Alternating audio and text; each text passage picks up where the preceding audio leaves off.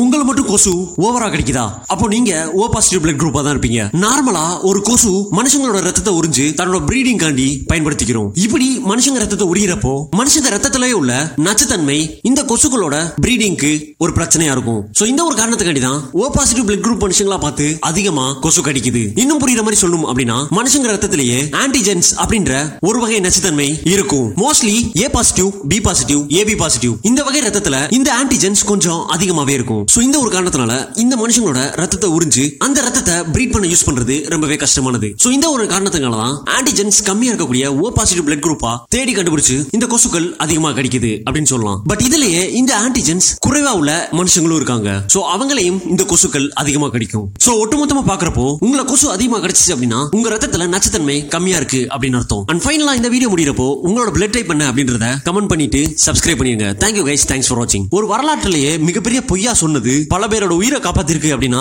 எப்படி இருக்கும்? ஆயிரத்தி தொள்ளாயிரத்தி நாற்பத்தி மூணுல இட்டாலியில சேர்ந்த நிறைய மக்கள் சிண்ட்ரோமுக்கே அப்படின்ற ஒரு நோயால பாதிக்கப்பட்டிருக்காங்க. சோ இந்த நோய் ரொம்பவே கொடூரமானது உயிருக்கு ஆபத்தானது அப்படின்னு சொல்லி அந்த காலத்துல உள்ள டாக்டரால சொல்லப்பட்டிருக்கு. சிண்ட்ரோம் கேயால அட்மிட் ஆன ஒரு பேஷண்ட்டை எப்பவுமே குவாரண்டைன்ல தான் வச்சிருப்பாங்களாம். அது மட்டும் இல்லாம யாருமே நெருங்க விட மாட்டாங்க அப்படின்னு சொல்றாங்க. சோ இந்த சமயத்துல தான் இத்தாலிய நாசி சோல்ஜர்ஸ் கைப்பற்றிருக்காங்க அப்படின்னு சொல்லலாம். சோ இந்த சிண்ட்ரோம் கேயால அட்மிட் ஆற நிறைய மக்கள் ஜூவிஸ் பீப்புளா தான் இருந்திருக்காங்க. சோ லேட்டரா தான் தெரிய வருது இந்த சிண்ட்ரோம் கே அப்படின்றது ஒரு நோயே கிடையாது அப்படின்னு சொல்லி. சோ இந்த ஒரு நோய் இட்டாலியன் டாக்டர்ஸால பொய்யா உருவாக்கப்பட்டிருக்கு. எதுக்காக அப்படின்னு பார்த்தோம்னா அந்த காலத்துல நாசி பீப்புள்ஸ் அதிகமா ஜூவிஸ் மக்களை காரணமே இல்லாம கொலை செய்வாங்க. சோ இந்த ஒரு விஷயத்துல இருந்து இந்த மக்களை காப்பாத்தணும் அப்படின்றதுக்காண்டி இட்டாலியன் டாக்டர்ஸால முடிஞ்ச அளவுக்கு சிண்ட்ரோம் கே அப்படின்ற ஒரு நோயை பொய்யா உருவாக்கி நிறைய ஜூவிஸ் பீப்புளை குவாரண்டைன் பண்ணி பாதுகாப்பா வச்சிருந்திருக்காங்க. சோ உலகத்திலேயே டெட்லியஸ்ட் டிசீஸ் அப்படின்னு சொல்லப்பட்டது ஒரு பொய்யா மட்டும் இல்லாம பல பேரோட உயிரை காப்பாத்திருக்கு அப்படின்னே சொல்லலாம்.